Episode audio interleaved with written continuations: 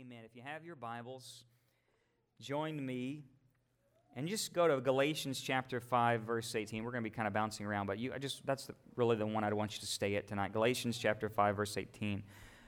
Talking about real Christianity uh, and what does it mean to have and follow the Holy Spirit. And in fact, this uh, series tonight comes in part, I'm getting the theme. I don't normally follow a book uh, when I preach, but I've been impacted by this book uh, in my personal devotional time. I'm bringing some of the themes out of it into our Sunday night series. This is a book written in the 1600s, by the way, uh, by Henry Scougal. And it was a gift that Charles uh, Wesley uh, gave to George Whitefield, And it, I don't know if you know those names or not, but you know Wesley, the Methodist uh, movement. And George Whitefield was one of the greatest American evangelists ever uh, in the history of our country, way before Billy Graham. Uh, and he would get saved after reading this book. And from him and some of the most powerful messages uh, that had ever been preached on the shores of America that day would spark what we would call the Great Awakening in America, where the 13 colonies, all 13 colonies, uh, would break out in a mass revival, unpublicized, not campaigned, not through any work of man, but simply people would be emptying bars in the streets getting saved. People for miles around would come to hear uh, George Whitefield preach. In fact, they said the dust of the trail of the horse and buggies would just go on for miles of all the people drawing in, and there would be mass conversions uh, in, in a way that really has rarely been seen uh, in America. Uh, and this book was a part of that. And I've been reading it and just impacted by it. Uh, and not so much the book itself, because it's all based on Scripture, but just simply how do we receive all that God really has for us. And uh, some of you guys, you ever had a, that uh, gone to somewhere and someone tried to give you something fake? For instance, for me, it is if you go to a restaurant and you say, hey, uh, I'd like a, a, Dr. Pepper. And they say, oh, yeah, sure, thank you. And then they bring it out and you taste it and you're like, wait a minute. This is not Dr. Oh, it's Mr. Pibb. It's the same thing. And then I, as a Dr. Pepper fanatic, would say, no, no, no, ma'am, I'm sorry, I cannot drink this. It's not Dr. Pepper, but it is. It's an off, you know, but it's not because I've tasted of the real thing, ma'am, and it's not really Dr. Pepper. How many know what I'm talking about? Right? You could try all, there's my, my buddy in the back, Dr. Pepper fans right here. Uh, and you know what the real deal is, right? I want to be a Christian who people look at and say, that is the real deal. I want to have tasted of God in such a real way that I can never be satisfied with anything less. And that is the journey I want us to go on over the next several weeks uh, in our church because several months back, I just be honest, several months back, we had we helped host a LaSalle Parish crusade, uh, uh and we had 1,200 people come out on the last night. And over that week, 243 people would get saved or rededicated. But as I was excited about that, and it was never before done, and we had great testimony of churches coming together in a way we've never done before, and believing God's going to do some great things. At the same time, as I was in that, that gymnasium and looking around, my heart was also breaking for the status of our community. When so many people would profess God, yet I could sense in the room very few really knew him. You could sense it in the atmosphere of worship. You could sense it in the, the response to the word. And, and many people came down. Many people who profess Christianity, most of the people had come down. They, they probably professed it in their home church, but most of the ones came down were professing Christians. And, and I know that hundreds and hundreds and hundreds more should have responded. And I want to see us as a church in this community, in the Bible Belt of America, that somebody has got to be the real deal, and other people begin to taste it and say, That is better than what I've been drinking. That's our call. That's where I want us to go as a church. Somebody's got to be the real thing. And, and as, as we go through this, there's three questions we want to ask. And this is number one is what does it mean to be a Christian? What does it mean to be a Christian? For instance, is it, is it our doctrine? Is it our understanding? Is it our denomination? Is it the actions and duties? Is it the moral standards I take? Is it the traditions? Even is it the do's and don'ts? Is being a Christian not drinking? Is it being a Christian not cursing? Is being a Christian doing the do's? Is it being a Christian paying my tithes, going to church, being a small group leader, uh, being on the worship team? Is that is that Christianity? Does do we measure it by that that way? Is it the feelings? Maybe even of salvation? Is it the feelings of uh, uh, God's love? Is it the feelings of guilt? Do I need to feel guilty over sin? Is that a part of uh, being a Christian? Number two, why do so many easily leave Christianity? Why is it that so many will come in, profess it, and then leave? It, did they have the real deal? What is, what is, uh, what's going on there? Why do they fall to the desires of the flesh? And number three, what is the proof to the world that Christianity is true. What does it mean to be a Christian? Why do so many people leave Christianity? And number three, what is the proof to the world that Christianity is true? You know, and we know that many in the church across America and even in the world are pretending to be Christians. And the Bible is very clear about that, that some will be false falsehoods among us, false prophets among us. There will be uh, wolves in sheep's clothing. We, we know that Jesus, even Jesus' day, he, even one of his own would fall away of the 12. We know that, that that's part of it, but, but we, I wonder why uh, in the American church, where we have such a great heritage of faith, is the church so weak?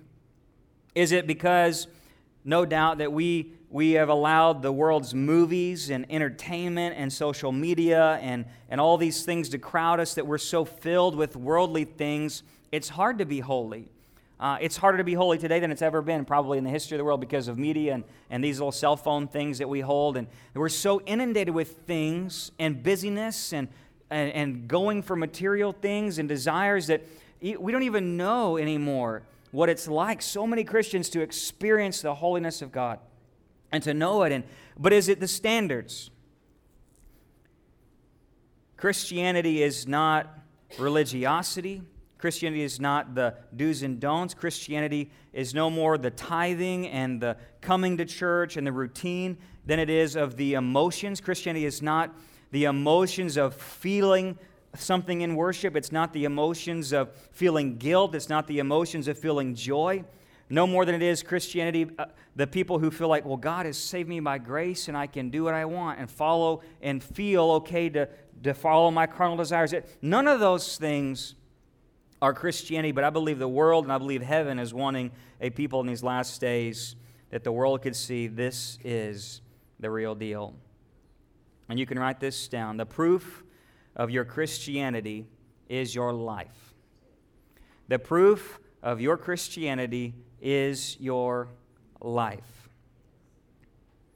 I remember um, I grew up in church my whole life. My mom and dad, my dad was a, a heathen and he had converted radically as a young person and he decided to raise my family in, in church. And he had an abusive father and all of that and alcoholic father and found my mother and they got into church and were committed from day, from day one of their marriage. And so I got raised in church.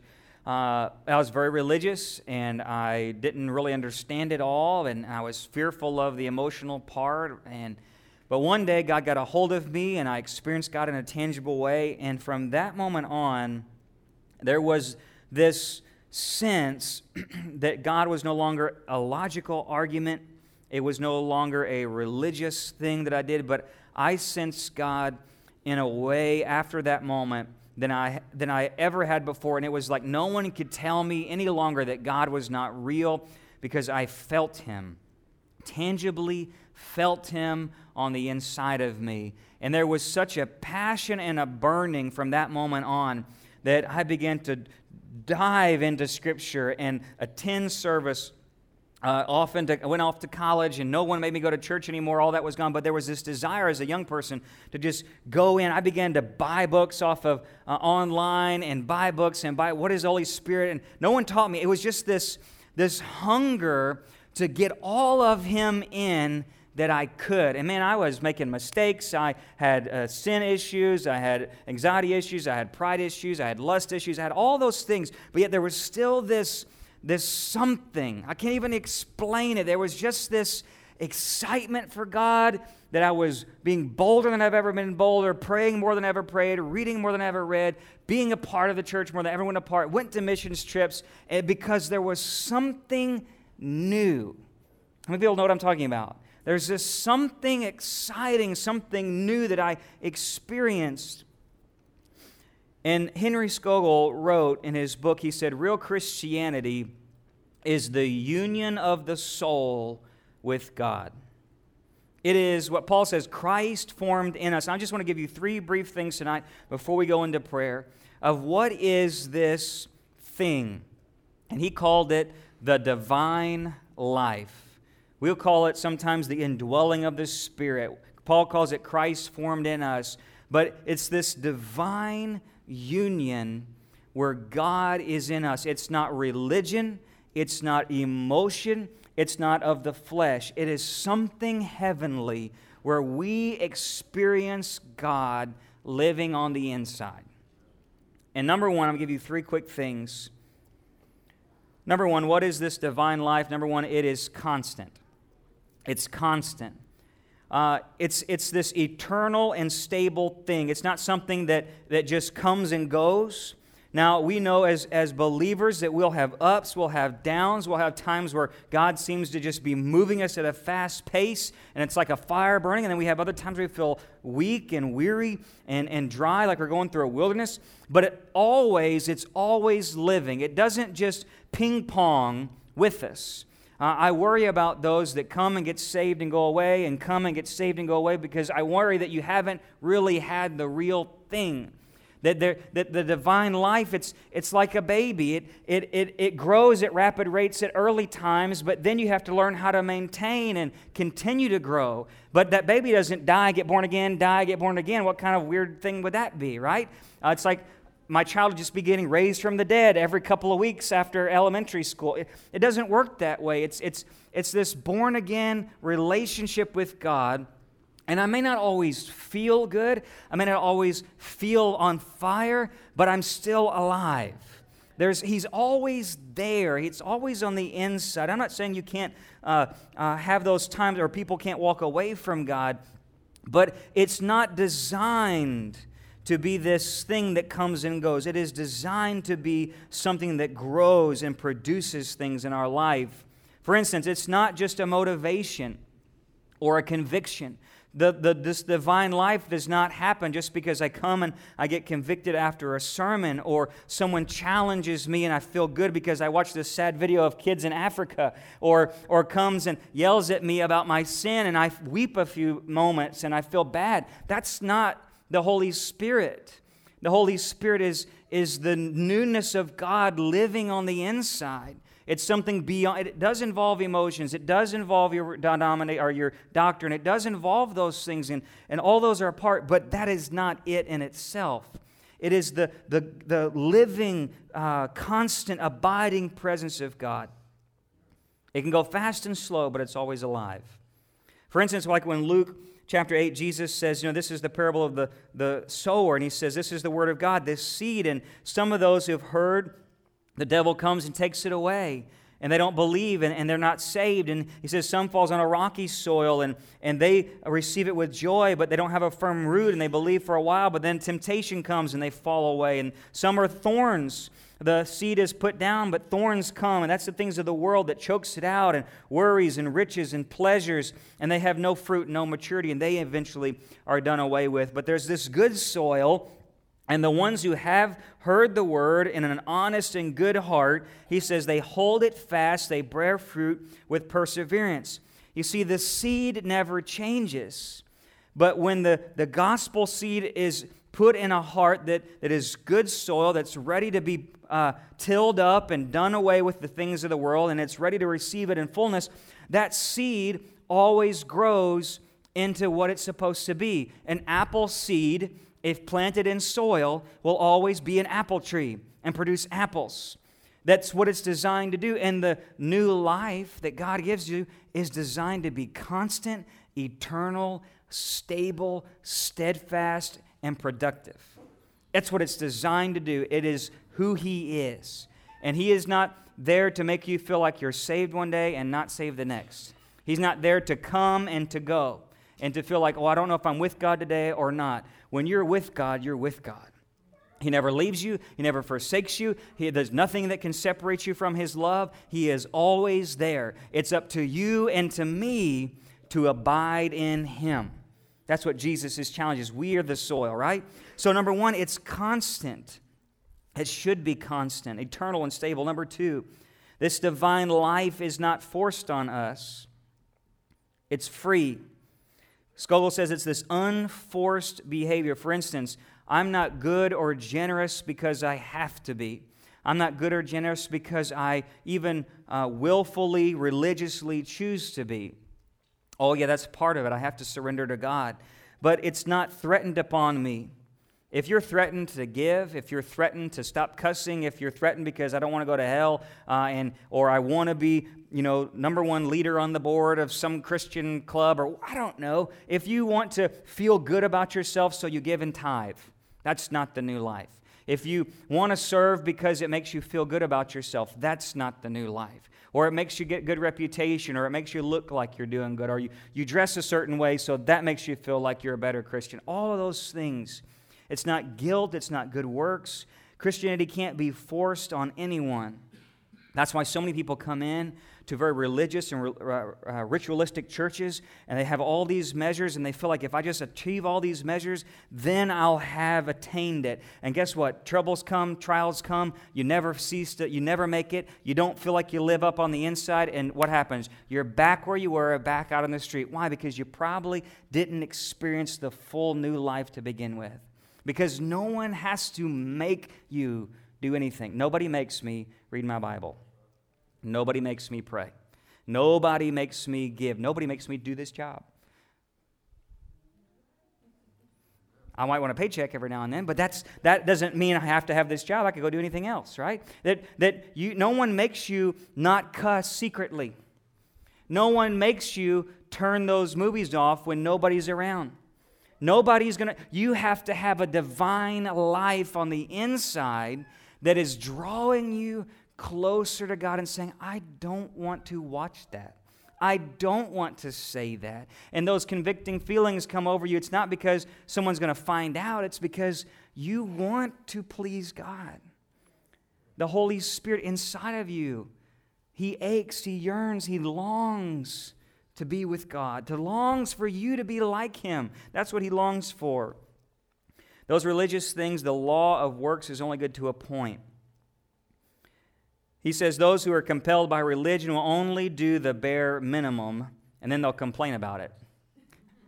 I love that. They'll only do the bare minimum and then they'll complain about it.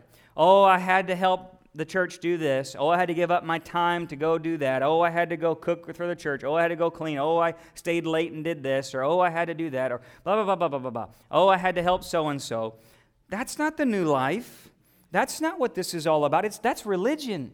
That's that you felt like you had to because of religious works. But new life makes you feel good on the inside. I got to. I want to. I loved to do those things. That's the new life. It says, Those who have given themselves completely to God will never think they do too much for Him. I love that. I can never think I'll serve God enough.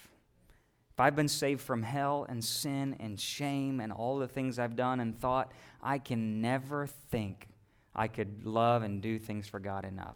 And, and my joy is then to serve Him, right? It's not under compulsion. We do good works because we're born again. We enjoy loving others because God's love's in us. If we're born into God, uh, 1 John says we're not going to even make the habit of willful sin. We don't like to sin. And it's not, and, and yes, we all make mistakes. And he says, but yes, guess what? We got a, a Christ, a Savior we can go uh, before. And he casts his perfect love, casts out all fear of guilt and condemnation. Even when you mess up, his perfect love casts out the fear of that rejection. It says, Lord, I'm so sorry. I messed up. My will, let my will match your will. I know that your Holy Spirit in me doesn't want to sin. And so it's not that I'm, I'm trying harder. This is what people get wrong in Christianity. You can't try harder. You're a sinner. You deserve hell. Whoops. It's true. You deserve hell. I deserve hell. But the Holy Spirit in me longs for me to be like Christ. And the more I'm in His will, the more I'll do good things. But if I try to be a better Christian on my own, if I try to stop drinking, if I try to stop drugs, if I try to stop pornography, I will only go so far, then I will stop. Doesn't work. I can't do it. That's the point. You can't do it. So you repent. Lord, forgive me. I fail. I fall short of the glory of God. I'm weak. I'm weary. I'm undone. I can't do it. Holy Spirit, you have to do it in me and through me. And this is why so many fall repeatedly is that they think if their efforts will match some of God's efforts and they can help God out. Okay, God, I know you saved me. I'll try harder. God, I know you saved me. I'll stop doing that. No, you won't because you can't. You're, we on our own, we're depraved. We're impossible of doing good. The flesh, Paul says, cannot please God. It's impossible for you to do the will of the Lord. The only person who can do the will of the Lord is the Holy Spirit, and He has to live in you. And He has to please God through you. This is Christianity 101, guys. It's the born, it's not forced. Look in Galatians 5:18. This is kind of where Paul talks about it. He says, if you're led by the Spirit, you're not under the law. See, if you're led by the Spirit, you're, you're not compelled by religion to do good things. That's the law, religious stuff, right? He says, if you're born and led by the Spirit, you're not going to be under the law. Now, the deeds of the flesh are evident. You're going to know. You're going to know what the bad things in your life are. They're immor- he gives some examples immorality, impurity, sensuality, idolatry, sorcery, enmity, strife, jealousy, outbursts of anger, disputes, dissensions, factions, envying, drunkenness, carousing that's wild parties, and these things which I've warned you about. Just as I've forewarned you that those who practice such things will not inherit the kingdom of God. People thought, they said, Paul, Paul, Paul, Paul, if we don't have rules, Paul, if we don't have rules, how will we know what's good and bad? Paul, if we don't have rules, how are we going to teach new believers not to do certain things? And he says, Guys, I've warned you about the evidence of the flesh. You know when the flesh is in control. And here's some examples. Look at them. There's some examples. He says, Guys, you know this is the evidence of the flesh. There are things like this. But then he says, But guys, you don't have to have rules because what you are, rules never saved anyone. The law only went so far. Then Christ had to come because what he wanted to do in Ezekiel is put something inside of you, write the law of God on your heart through the Holy Spirit. And he says, guys, when you are of the Spirit, verse 22, but the fruit, the production, the result of the Spirit in you is love, joy, peace, patience, kindness, goodness faithfulness, gentleness, self control. There is no religious law for these things. Your religious works will never produce love, joy, peace, self control. He says that is only possible when the Holy Spirit comes in and you surrender to His working inside of you. So the, the this divine life, number one, it's constant. Number two, it is not forced. There is no law.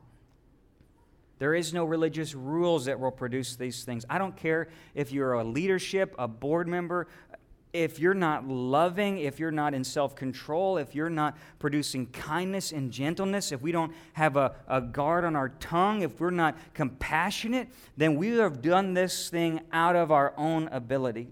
We might as well just go to some lodge or some club and just say that's who we are. We're good, moral, upstanding people by our own efforts. But it's not the divine nature that is always constant, flowing in Him and sensing, oh Lord, I didn't I shouldn't have said that. God, I feel your Holy Spirit drawing me to go apologize to that person. And I, I want to please you, so I'll humble myself and I'll go do that. That's the divine nature inside of us. Number three, it's a gift. It's constant. Number two, it's force. Number three, it's a gift.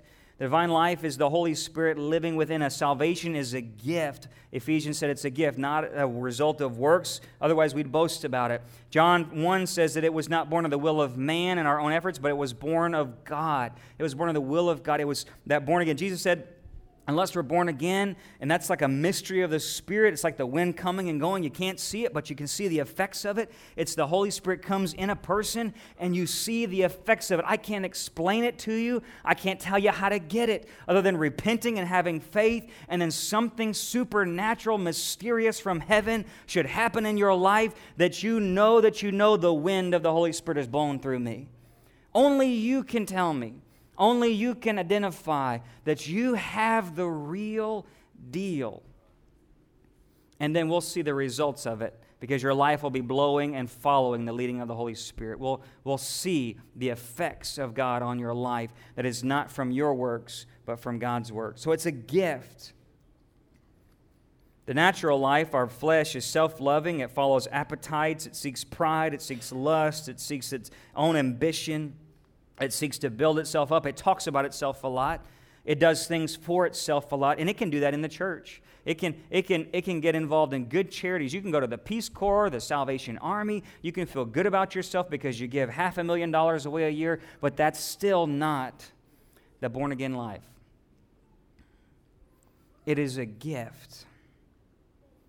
And just like I can't create new life God has to do it inside of me. Ephesians chapter 4, verse 22 says, In reference to your old manner of life, lay aside that old self which is corrupted according with the lusts of deceit, and that you would be renewed in the spirit of your mind, put on the new self which is in the likeness of God, having been created in righteousness, holiness of the truth.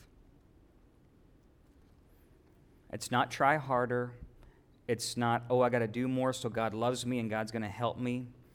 It's totally the opposite. It's saying, God, I totally surrender. And I'm even to the point in my life where I say, God, I can't hardly fight this old man any longer. And God, I don't even know if I can crucify the spirit or the flesh in me. God, I, I, I have a trouble just crucifying the flesh in me. Would you help me crucify the flesh in me? And I pray that all the time. Lord, crucify the flesh in me. God, I know I'm supposed to do it, but Lord, I fall short even to do that and I need you to help me stop thinking this way, stop doing that thing, God. Start feeling this way, God. Crucify the desires, God. If I'm not supposed to like these shows, God, make me not like these shows. God, if I'm not supposed to be, spend my time doing all this, God, take it away. I don't want to do that. Lord, I, that, can I could just get lost in God and be the real deal at home, at work, here at church, on the street, at the post office, at Walmart, and just say, God, am I just so full of the Holy Spirit, Lord, that I just, I don't want to be Heath Harris anymore. He's a horrible person. You don't even know what the things he thinks. I don't like him. I haven't liked him for a long time. And I want to be who God has newly created me to be. I find it funny that the world is, and I, and I believe this to a degree, the world's all about love yourself, and, and that's true when you're in God. But I really don't love myself. That's that new pop psychology. I do think you have to have a good self image in Christ. I believe in that. But at the same time, I also know that I have to realize I'm a horrible person apart from Christ. And I don't like the way I think when He's not around. And, and I want to say, Lord, I need a gift. And the Bible says in Luke that if you would just ask the Holy God, ask God the Father, He loves to give good gifts. He loves to give, and the best gift He loves to give is His Holy Spirit because His Son died so you could have more of His Spirit. That's the whole point of Jesus dying. Not just to save you from hell, but that you would have the Holy Spirit living in you and through you that you would not be yourself any longer, but Christ would live in you. That's salvation. That's the gospel. That's the good news. So, what is the proof of your Christian life? Maybe today there's worldly things that are affecting your holiness. I find myself so crowded by the things of the world in my mind. So much entertainment we watch, we begin to get fuzzy on what's right, what's wrong. We, we get so many thoughts in our mind. You close your eyes and all the thoughts of things. You dream things about movies you just watch. And we just do. We, we're so full of images and so full of words and music. We're just so full of the world. That's why I love that we're going to do this fast next week, that we just say, God, can I just still my mind and say, Lord, can the divine life, the Holy Spirit, just be in me? Can I breathe you in, Holy Spirit, again, and just be so full of you and say, God, this world is going to fade, it's going to pass away, that none of this stuff matters, and that, Lord, maybe I need to remove some things from my life that I could get more in tune, more in touch with the divine nature that's supposed to live within me. And, and tonight, I want us to pray three things. I think we have it on the slide, the next slide. Is that I want us to pray. Number one, Lord, forgive me if I've been doing things on my own. I've been trying to be a Christian on my own by my own efforts and own works. I've been singing songs of worship on my own. I've been going to church on my own. I've been paying my tithes on my own. I've been serving on my own and my own ability. And maybe it's been more of the flesh than the Holy Spirit. Maybe, maybe not. You're not even supposed to be doing what you're doing. Maybe God's been trying to get you to do something else. And so, Lord, forgive us. And then, number two, Lord, restore to us the desire for holiness. God, that I want the nature of God inside of me, and, and that He would tell me what is good and what is right. And number three, I want the divine life to rule me. I want God to just be so uh, in control that He His Spirit is more strong than my flesh, and that He would be giving me strength that I didn't have on my own. And I want us just to go to prayer tonight and say, God, let this be, let me be the real deal.